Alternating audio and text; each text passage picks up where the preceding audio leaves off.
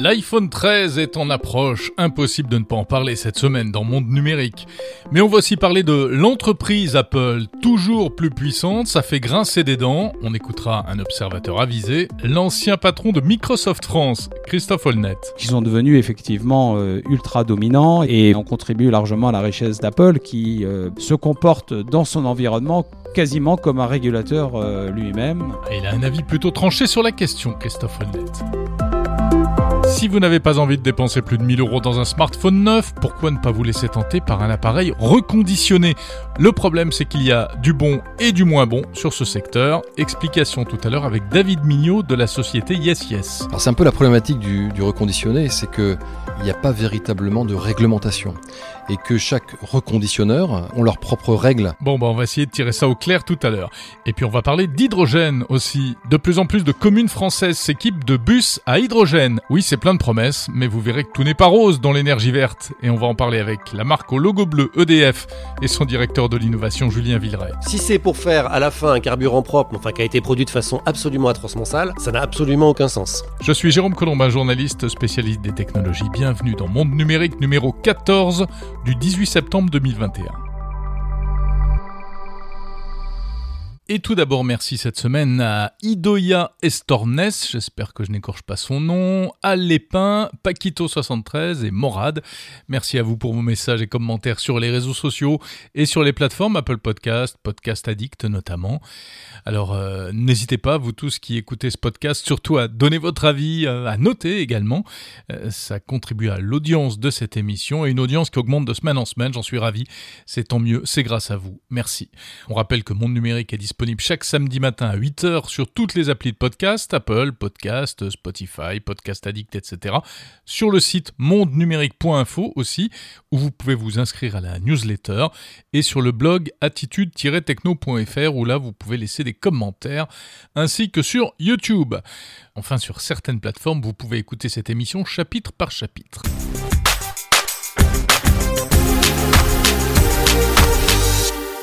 Un design sans grand changement, mais plus de puissance, plus d'autonomie aussi. Si vous vous demandez euh, ce qu'il y a de neuf dans le nouvel iPhone 13, euh, ça va aller assez vite en réalité. Mais il y a quand même quelques petites choses à raconter. Hein. La keynote, le keynote, pardon, de présentation de cet iPhone 13, c'était donc mardi 14 septembre. Les produits, eux, sortiront le 24 septembre. Je dis bien les produits, puisque, comme c'est désormais la règle, il n'y a pas un seul, mais euh, plusieurs, quatre, quatre nouveaux iPhones. Hein. Les iPhone 13 et 13 mini, et puis les 13 euh, Pro et 13 Pro Max. Alors ces iPhones auraient donc pu s'appeler plutôt tout simplement 12S plutôt que 13, c'est-à-dire c'est une mise à jour du modèle précédent mais rien de révolutionnaire. Mais c'est de plus en plus comme ça que ça se passe chez Apple, évidemment, ce sont des améliorations, euh, ce qu'on appelle incrémentales, donc des petites choses qui, sont toujours mieux que la version précédente, mais qui ne donnent pas forcément une raison valable de euh, laisser tomber son appareil actuel pour passer au nouveau, et c'est plutôt pas mal finalement, surtout pour les gens qui ont acheté un iPhone 12 l'année dernière, eh pas de quoi regretter son investissement. Alors, vous avez peut-être suivi l'émission spéciale qu'on vous a proposée sur 01 TV avec mon camarade François Sorel à l'occasion euh, du keynote, retransmission en direct. Donc le design de l'iPhone 13 reste inchangé, à part euh, en haut de l'écran cette euh, encoche, cette inélégante encoche qui est un peu plus petite mais qui est toujours aussi présente. Et puis à l'arrière, les objectifs photo qui eux changent de position, en tout cas sur le modèle 13, simple. Au lieu de se retrouver l'un au-dessus de l'autre, ils sont désormais en diagonale. Voilà, pas de quoi fouetter un Apple Addict évidemment, mais c'est ce qui différenciera la nouvelle version de la précédente lorsqu'on les trouvera négligemment retournés sur une table de bistrot.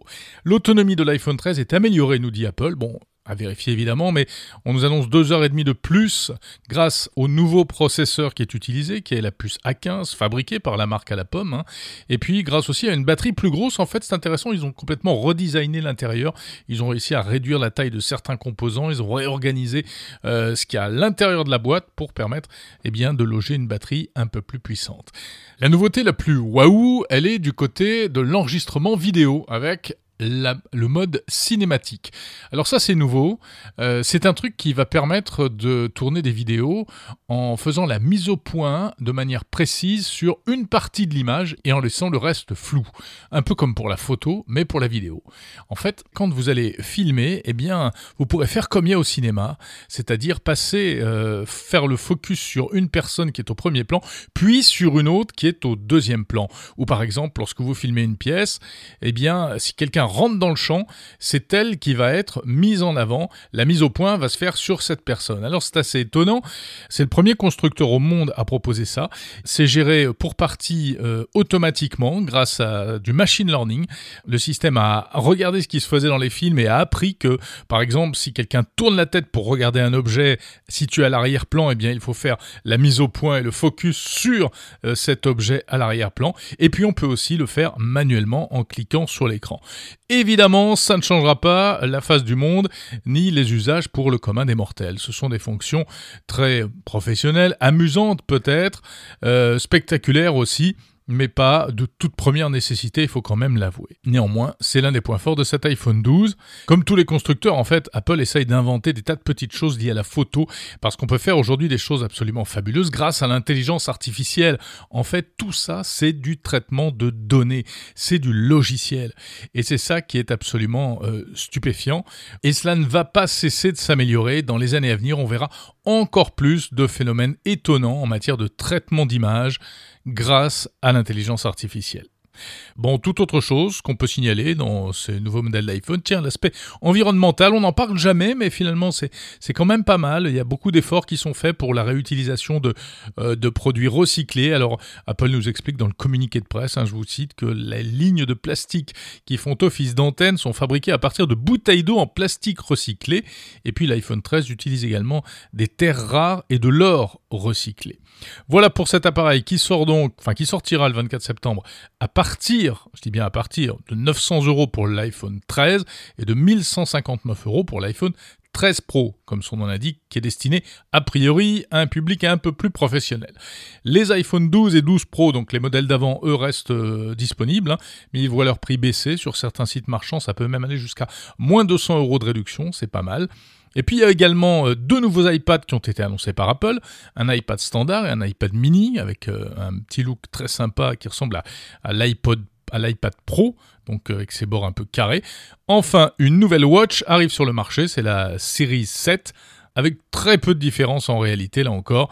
Un écran très légèrement plus grand, même si la, taille de, la montre elle-même ne, change pas, mais pas de capteur supplémentaire, donc pas de fonction réellement nouvelle, notamment pas de capteur de température comme euh, on s'y attendait éventuellement.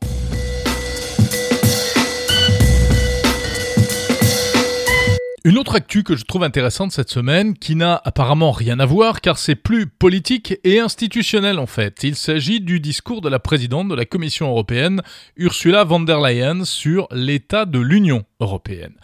Et au cours de ce discours, eh euh, elle a remis sur le tapis en fait la grande question de la souveraineté numérique européenne. Elle a surtout évoqué euh, bon, la problématique des composants électroniques, on le sait, grosse pénurie actuellement de composants, euh, due au fait que euh, toute la production eh bien, se situe notamment en Asie. Il s'agit donc, et ça, ça revient sur le tapis, de d'essayer de relocaliser une partie de la production. Les Américains ont la même problématique. Mais au-delà des composants, la souveraineté numérique, c'est aussi toute la question des solutions logicielles, euh, des outils de e-commerce aussi et des plateformes de e-commerce qui dépendent énormément des géants américains, les fameux GAFAM. Et oui, on y revient toujours à cette histoire-là. Et ce qui est sûr, c'est qu'il se passe des choses sur ce terrain. Les taux se resserrent notamment euh, autour d'Apple, avec euh, la pression des éditeurs d'applications contre les règles draconiennes de l'App Store. On l'a vu récemment, alors c'est plutôt en Asie euh, qu'Apple a dû faire des concessions et on sent qu'il va se passer des choses également en Europe.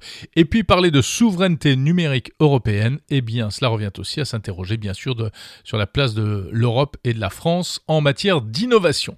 Alors justement à ce sujet, tous ces sujets en fait, eh bien je vous propose d'écouter Christophe Holnet. Il est euh, senior advisor, c'est-à-dire conseiller principal chez Apax. Il est président également de d'Athena, qui est une entreprise de cybersécurité. Et surtout, il est, Christophe Honnête, ancien PDG de Microsoft France, ancien président également de NetGem. Et aujourd'hui, il est investisseur et conseiller auprès de nombreuses entreprises high-tech à travers le monde. Donc ça fait pas mal de casquettes tout ça. Autant dire qu'il connaît plutôt bien la question.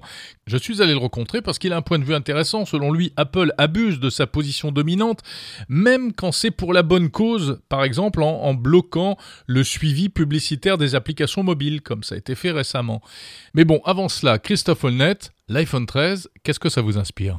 Effectivement, euh, cette annonce de l'iPhone 13, et le chiffre 13 s'annonce probablement comme un porte-bonheur pour Apple. Ah ouais, pourquoi? Euh, bah, Tout simplement parce que la migration vers la 5G va être un, facteur fort d'adoption de, de l'iPhone et qu'on a vu que, que, voilà, ils ont eu une croissance raisonnable sur l'iPhone 12, mais qui a été quand même très soutenue et que là, il va y avoir une, une migration forte dans, dans, dans, les années qui viennent.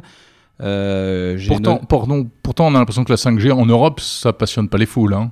Non, mais je pense que c'est un facteur, euh, à un moment donné, une, euh, un checkbox, si je puis dire, que les, que les utilisateurs voudront, voudront avoir, et ce sera un, des éléments qui, qui feront qu'on migre et qu'on change son, son, son téléphone. Au-delà de, du, du renouvellement naturel qui se passe pour Apple. Mhm. Alors il y a l'aspect produit, hein, l'aspect technologie, et puis il y a l'aspect entreprise. Apple aujourd'hui est devenu un, véritable monstre, sans vouloir, sans que ce soit d'ailleurs péjoratif, mais euh, c'était un pionnier. Aujourd'hui, euh, c'est une très grande entreprise de technologie. Est-ce qu'elle est trop grosse finalement? Oui, vous avez raison et c'est fabuleux de voir ça. Euh, vous vous rappelez que j'ai une carrière un peu longue et c'est vrai qu'au début des années 2000, Apple était euh, considéré comme euh, une société bah, voilà, qui allait disparaître et finalement qui s'est réinventé avec l'iPod et puis tout un ensemble tout un ensemble d'éléments en, finalement en surfant sur le fait que le sur l'expérience client finalement, puisque mhm. le monde informatique est un monde B2B, il est devenu un monde B2C et Apple a finalement appris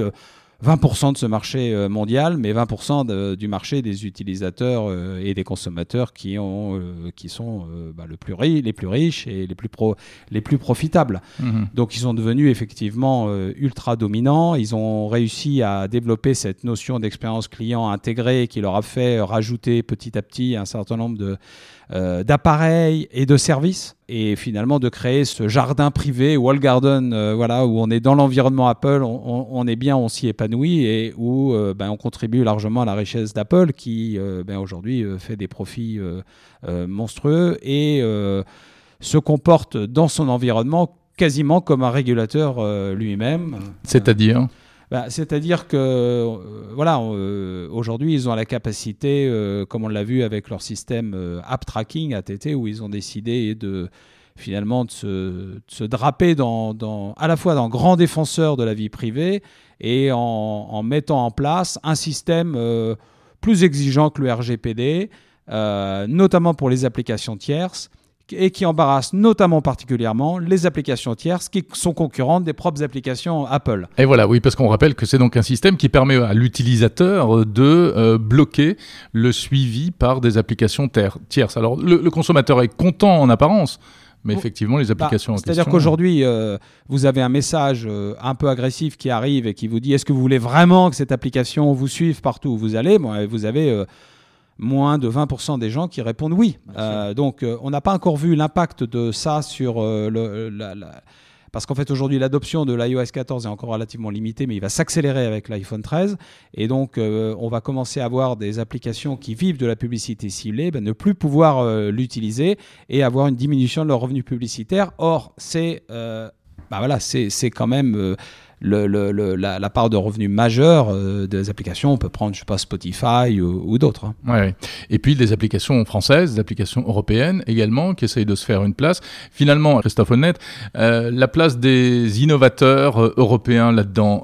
alors d'abord, Apple, on n'aura jamais d'Apple européen. Aujourd'hui, c'est difficilement, euh, difficilement envisageable. Ni de Google, ni de Microsoft. Oui, absolument. Moi, je, pense que c'est un mirage, une lubie et un gaspillage d'argent que de penser bah, on va faire un Google européen, un Apple européen. Je pense que la, la bonne euh, stratégie, c'est certainement d'avoir une approche européenne. Aujourd'hui, on voit que des plaques tectoniques se, se, dessiner, la plaque américaine, la plaque... Euh, d'influence chinoise, et on pourra en parler, c'est un vrai sujet en tant que tel. Et puis l'Europe qui malheureusement n'arrive pas suffisamment à agir comme un ensemble cohérent. Mmh. voilà. Et il y a plusieurs éléments. Le premier, c'est ne pas vouloir répliquer les, les, GAFA. La deuxième chose, c'est se dire, bon, finalement, se positionner sur les nouvelles vagues d'innovation et faire en sorte que des géants européens puissent émerger sur ces nouvelles, euh, sur ces nouvelles innovations. Ça peut être autour de la 5G, de l'IoT, euh, de la l'intelligence artificielle, de l'intelligence artificielle, et, et de mettre en place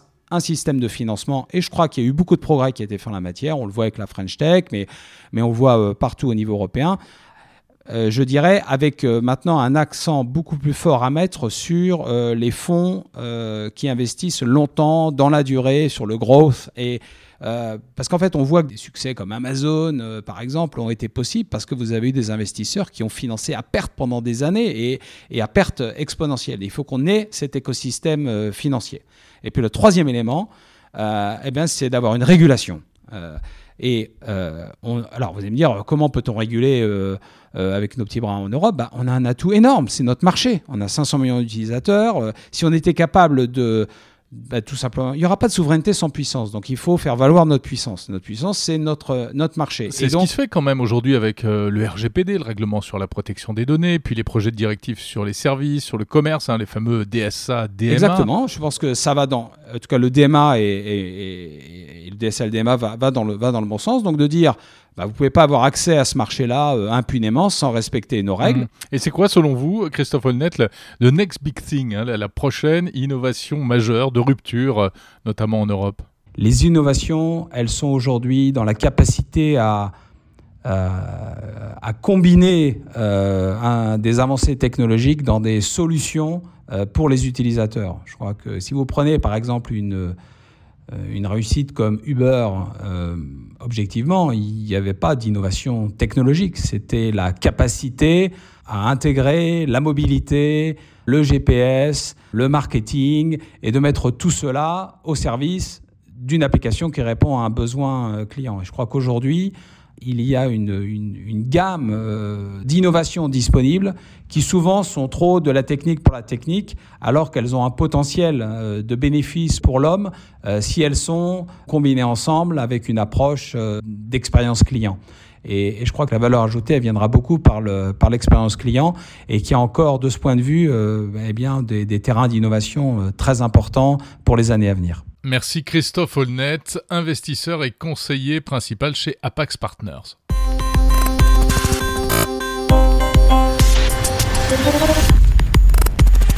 On va continuer à parler d'innovation et de smartphone avec un phénomène qui intéresse de plus en plus de monde, qui vous concerne peut-être, c'est le boom des ventes de smartphones reconditionné. Et oui, si vous n'avez pas envie de dépenser un pognon de dingue pour un smartphone neuf, vous serez peut-être tenté, vous avez peut-être déjà été tenté, par euh, ce marché parallèle, parallèle mais complètement légal, évidemment, un marché différent du marché de l'occasion entre particuliers, le marché des smartphones reconditionnés, des produits électroniques reconditionnés d'une manière générale. On en trouve de plus en plus sur des sites marchands spécialisés, très sérieux, des smartphones de deuxième main, prêt à vivre une deuxième vie après avoir été vérifié, nettoyé, remis à neuf, etc., etc. Un Français sur trois a déjà acheté un produit électronique reconditionné. Parce que euh, bah, c'est bon pour le porte-monnaie, d'abord, euh, puisque évidemment euh, ils sont vendus beaucoup moins cher. Et puis c'est bon pour la planète aussi. ça contribue à donner une deuxième vie à certains produits, donc à allonger leur, leur cycle de vie. Et cela, évidemment, vous êtes de plus en plus nombreux à être sensibles à cet argument-là. En plus, on peut faire vraiment de bonnes affaires sur ces sites. Le problème, malgré tout, c'est que la qualité des produits reconditionnés est très inégale. En fait, on va trouver le meilleur comme le pire, parce qu'il y a des téléphones euh, qui parfois sont euh, démontés et mal remontés, ou euh, sur lesquels on a remplacé des composants par des composants de mauvaise qualité. Tout cela n'est pas très simple, pas facile de s'y retrouver. On va en parler avec David Mignot, cofondateur de la société YesYes, spécialisée précisément dans le reconditionnement de smartphones, qui nous explique tout ça. Alors c'est un peu la problématique du reconditionné, c'est que il n'y a pas véritablement de réglementation et que chaque reconditionneur, euh, comme on les appelle, ceux qui font le, reconditionnement de produits, euh, ont, ont, leurs propres règles euh, sur le diagnostic qui va être fait, sur les pièces détachées utilisées, sur la réparation, sur les accessoires. donc il faut être très vigilant lorsqu'on achète un smartphone reconditionné sur le reconditionneur qu'il a fait, dans quelles conditions le produit a été reconditionné. Oui, mais alors on ne sait pas toujours qui a reconditionné le produit. Bah, aujourd'hui, on achète principalement des smartphones reconditionnés sur des plateformes, notamment en France. Il y a une, une plateforme qui s'est beaucoup développée développé ces dernières années. Donc hmm, effectivement, back market, euh, hein, pour ne pas la nommer. Et effectivement, quand on achète sur une plateforme, on va acheter auprès de plusieurs centaines, voire plusieurs milliers de reconditionneurs partout dans le monde. Donc on ne sait pas forcément comment ça a été fait.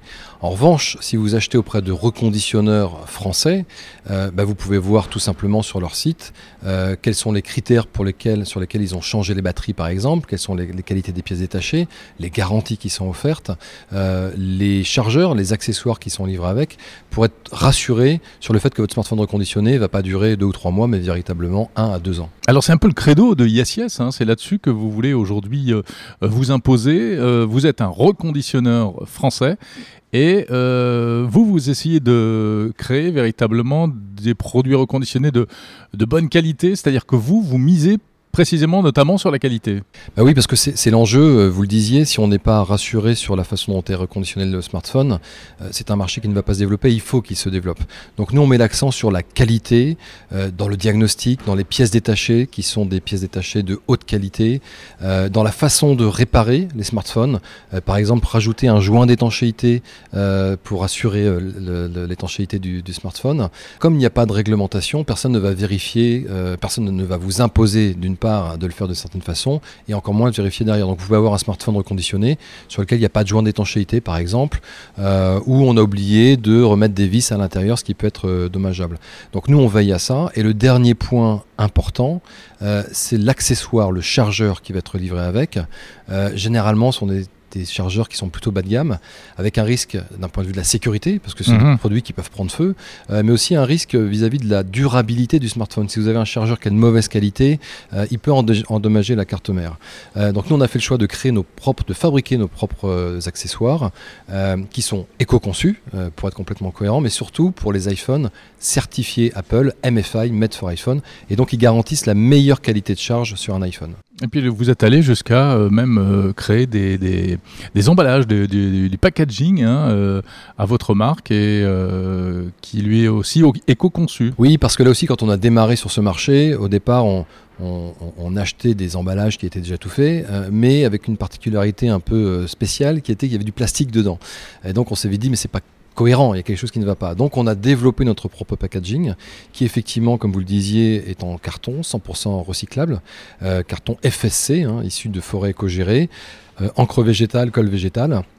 Et donc on est parfaitement cohérent dans cette démarche environnementale avec en plus, comme je vous le disais, ces accessoires de charge qui sont éco-conçus. Quel type de produits est-ce que vous rachetez et revendez chez ISIS Alors on reprend euh, tous les iPhones à partir de l'iPhone 6S.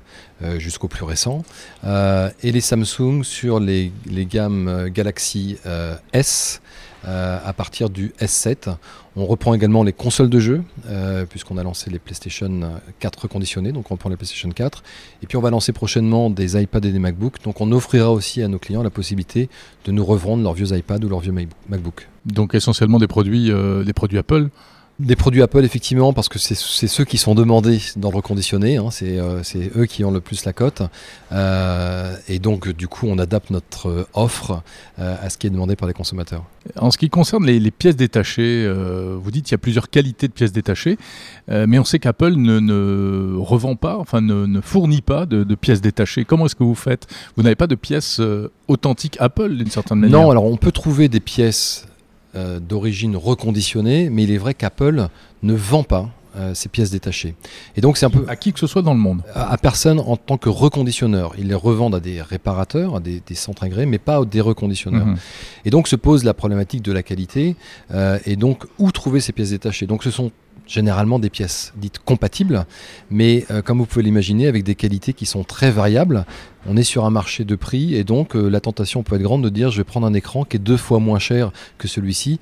Oui, mais deux fois moins cher, donc aussi euh, peut-être un peu plus jaune, le tactile qui fonctionne moins bien et rapidement des problèmes qui vont arriver. Vous l'avez compris, notre politique c'est de prendre les écrans de qualité supérieure qui ont la même qualité qu'un écran d'origine Apple. Alors il y a une autre particularité chez ISIS, c'est que vous êtes euh, véritablement une entreprise française, vous voulez développer une, filière en France, enfin en tout cas vous êtes implanté en France, hein, c'est ça? Oui, c'est ce qu'on défend parce que euh, qui dit reconditionné dit engagement, engagement éco-responsable, on en a parlé, mais c'est également un engagement euh, social. Donc nous, l'objectif est de reconditionner en France, de créer de l'emploi en France, donc 100% de, nos salariés euh, sont en France et notre conditionnement se fait en France. Et en plus, on favorise la réinsertion euh, avec la mission locale euh, de Caen où on est implanté, avec Pôle Emploi. 60% de nos techniciens ont moins de 25 ans et sont issus de programmes de réinsertion. Donc ils n'ont pas toujours des compétences pour réparer des mais on les forme et donc ils se réinsèrent comme ça progressivement dans la société. Et vous allez ouvrir, ou vous avez déjà ouvert, euh, un, magasin physique, ce qui est assez rare finalement dans ce secteur. Alors on a déjà un concept d'atelier boutique, euh, donc comme son nom l'indique, un atelier avec une petite boutique à côté, mais c'est une toute petite boutique euh, à Caen. Mais on a vu l'intérêt des consommateurs, justement, on parlait de, réassurer les clients, l'intérêt de ces clients de venir voir euh, comment se passe le reconditionnement, de venir voir les produits. Euh, et donc, euh, on a décidé de voir plus grand et donc d'ouvrir un concept store, un grand, une grande boutique, un grand atelier boutique d'environ 400 mètres carrés à Caen. et comme son nom l'indique, vous pourrez à la fois voir les produits, mais surtout voir comment c'est fait, puisque euh, l'atelier sera attenant euh, à l'espace de vente, euh, et vous verrez derrière la, une, verrière les techniciens en train de réparer les on, produits. On voit les cuisiniers dans la cuisine. Exactement, c'est le même concept. Est-ce que le marché du, reconditionné ne, souffre pas malgré tout du marché de l'occasion? Si j'ai un smartphone dont je ne me sers plus, est-ce que j'ai pas plus intérêt à le vendre sur le bon coin, trois fois plus cher? Euh, qu'à euh, Yes Yes, euh, trois fois moins cher. Alors pour la revente, pourquoi pas? Effectivement, vous pouvez avoir des opportunités plus intéressantes. Encore faut-il trouver le bon acheteur. Encore faut-il avoir envie d'aller euh, donner rendez-vous, euh, euh, je ne sais où, derrière l'église pour vendre le téléphone avec quelqu'un qui peut-être va renégocier à la dernière minute et puis finalement, bon bref. mais techniquement, oui, ça peut être plus intéressant. En revanche, du côté de l'acheteur, il est évident qu'un smartphone reconditionné apporte des garanties que n'apporte pas un produit d'occasion, notamment parce que au-delà de l'aspect extérieur, hein, les rayures ou quoi que ce soit, c'est toute la partie intérieure qui est importante, la batterie, est-ce qu'elle est encore de bonne capacité? Euh, On en parlait tout à l'heure. Est-ce que euh, si l'écran était changé, il était de bonne qualité? Est-ce que euh, les joints d'étanchéité sont là? Et puis s'il y a quoi que ce soit, bah, je ne vais pas redonner rendez-vous à celui qui me l'a vendu. Donc ça reste quand même une garantie supérieure d'acheter du reconditionné par rapport à de l'occasion. David Mignot, il y a ce projet de, taxe sur les produits reconditionnés. Donc l'idée c'est de taxer les produits reconditionnés pour les ayants droit de la musique, etc., au même titre qu'on taxe les produits neufs. Est-ce que ça risque pas de, donner un coup d'arrêt au développement de cette, euh, activité? Bah, C'est pas une bonne nouvelle parce qu'effectivement, euh, le reconditionné reste un marché avec des marges qui sont faibles et rajouter une taxe sur ce marché, euh, c'est pas en tout cas inciter le développement d'une économie euh, qui est plus vertueuse, qui est plus verte. Donc on, comprend difficilement cette décision, si ce n'est pour des, questions économiques des ayants droit. Et oui, elle peut affecter très clairement les acteurs de reconditionné français, je précise bien français, parce que tous les vendeurs étrangers qui vendent sur les plateformes ne seront pas affectés par cette taxe. Je doute fortement que le vendeur chinois ait déclaré à l'État français ce qu'il a vendu. C'était déjà pas le cas sur la TVA. donc oui, il se peut qu'il y ait des conséquences et on espère encore que cette taxe au final euh, ne sera pas euh, complètement validée. Il y a des recours qui sont, euh, qui sont en cours pour éviter cela. Merci David Mignot. Et on va donner l'adresse de votre site yes-yes.com.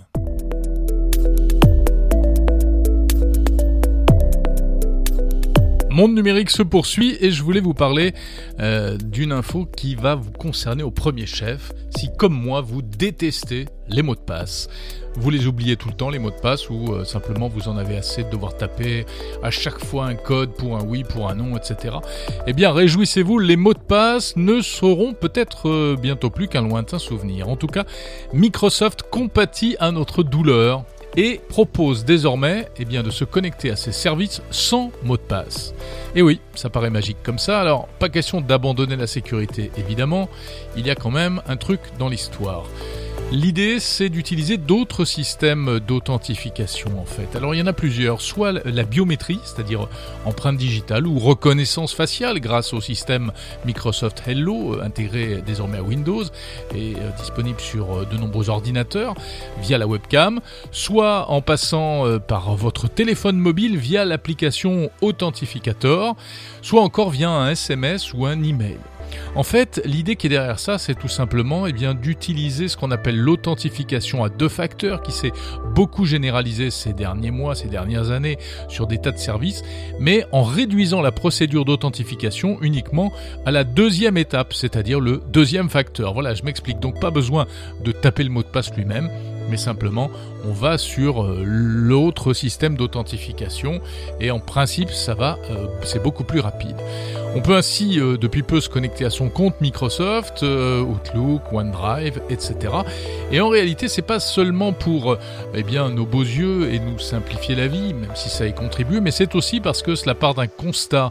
Les mots de passe aujourd'hui, paradoxalement, eh bien ce serait le maillon faible de la sécurité. Car en fait, si les pirates arrivent à nous pirater nos comptes, à chaque fois, c'est parce qu'ils devinent, entre guillemets, les mots de passe, hein, en faisant tourner des, logiciels qui font euh, ce qu'on appelle des attaques par force brute. Ils testent tous les mots de passe possibles, donc au bout d'un moment, évidemment, ils trouvent les bons. Ou encore par de l'ingénierie sociale, un pirate qui va deviner votre mot de passe parce que euh, il vous connaît, parce qu'il a découvert dans votre boîte mail le nom de votre chien ou de vos enfants, et il va deviner votre code. Finalement, tout cela n'est donc pas très sécurisé. Alors, autant passer par autre chose. A noter qu'Apple travaille aussi à un système de remplacement des mots de passe euh, par de la biométrie qui est de plus en plus euh, présente sur les smartphones et aussi sur les ordinateurs. Tout ça c'est plutôt pas mal, c'est donc peut-être le début de la fin des mots de passe qu'on annonce depuis longtemps mais euh, on la voyait pas arriver. En tout cas, vous allez pouvoir maintenant oublier votre fameux 112233 ou Tata Louise 2021 qui évidemment sont à bannir parce que pas du tout assez sécurisés.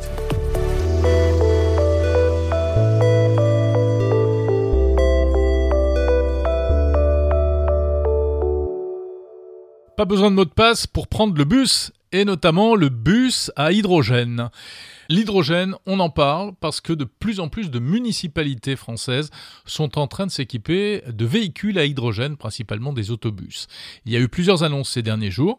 Il y a même des trains à l'hydrogène. Alstom annonçait euh, récemment un train à hydrogène dans le Nord. La France veut créer une véritable filière de production hydrogène.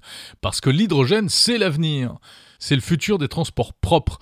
Mais le problème, c'est qu'on nous dit ça depuis 50 ans. Hein.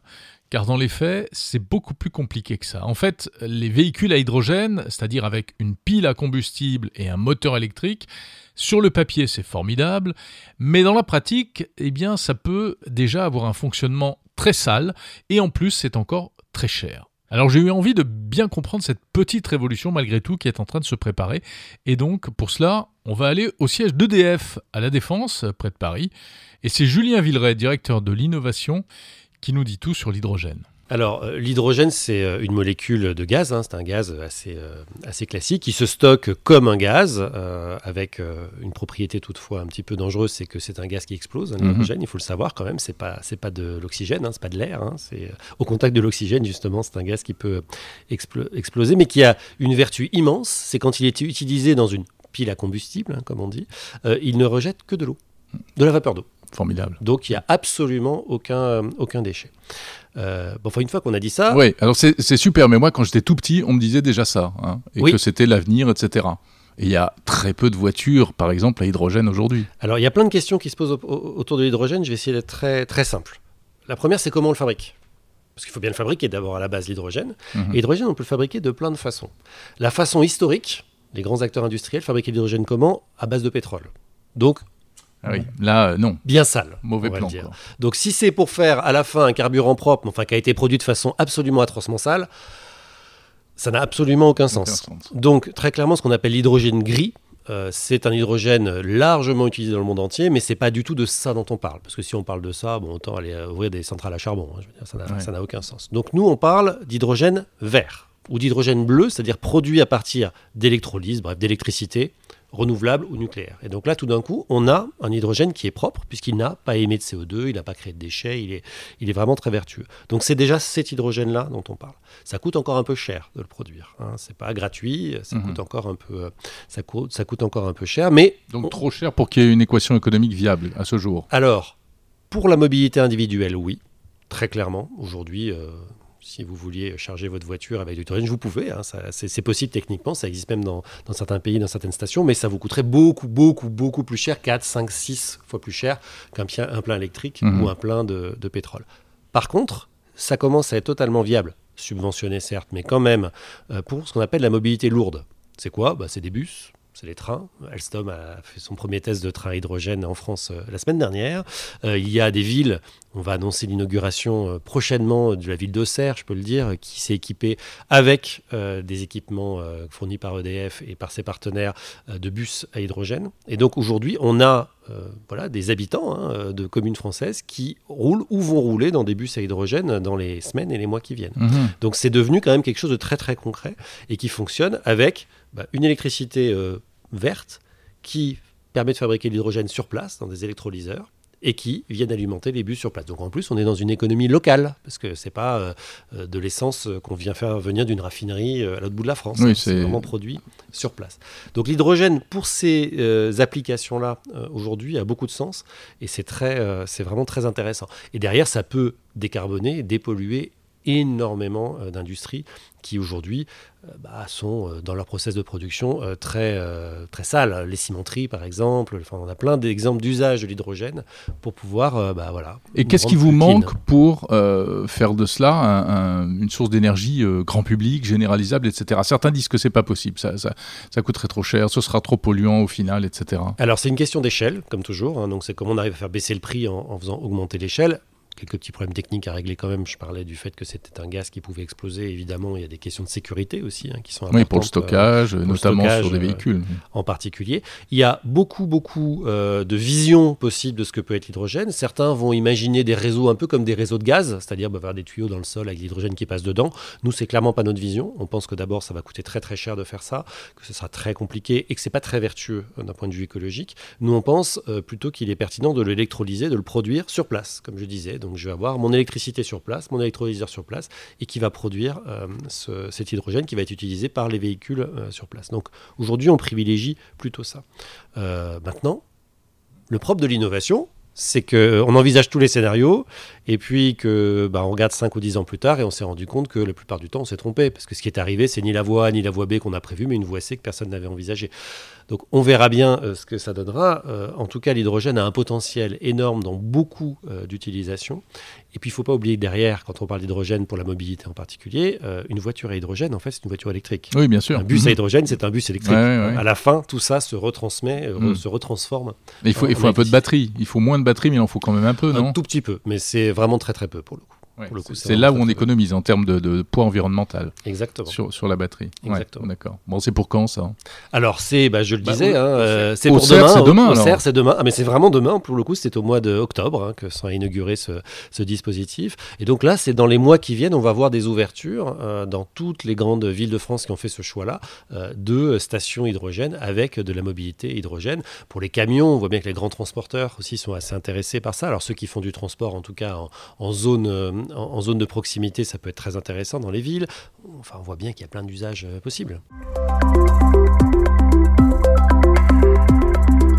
Donc, on l'a bien compris, l'hydrogène, c'est encore loin d'être la panacée, mais c'est plein de promesses et ça continue d'évoluer. Julien Villeray, directeur de l'innovation d'EDF. Et je vous invite à écouter l'interview long format de Julien Villeray en bonus de Monde Numérique. Euh, on y parle d'hydrogène, mais aussi de nucléaire et aussi euh, d'un autre truc assez fascinant qui est la, la captation de CO2 des énormes machines qui récupèrent le gaz carbonique dans l'air. Hein, ce CO2 qui nous pose tellement de problèmes, euh, qui est cause de, de réchauffement climatique, et pour le transformer en toutes sortes de choses, des, des cailloux, du ciment, etc. Voilà, interview bonus de Julien Villeray à retrouver gratuitement sur le fil du podcast Monde Numérique.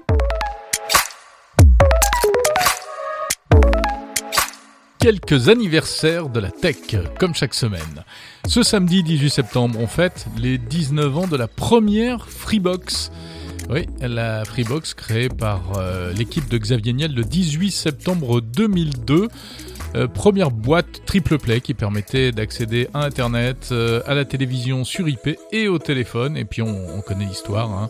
Euh, l'équipe de, Free était partie aux États-Unis pour trouver un, un, boîtier capable de faire ça. Ils n'ont rien trouvé et ils sont revenus en France en décidant qu'ils allaient le fabriquer eux-mêmes.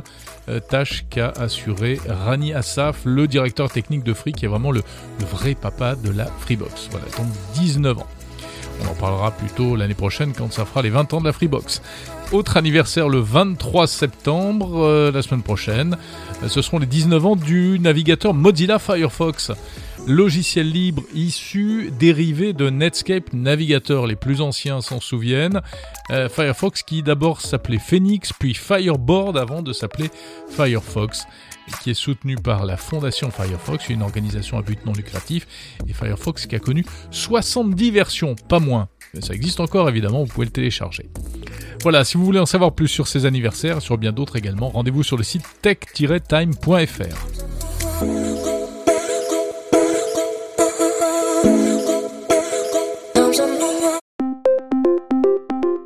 Monde numérique numéro 14, c'est terminé. Merci d'avoir écouté jusqu'au bout ce podcast.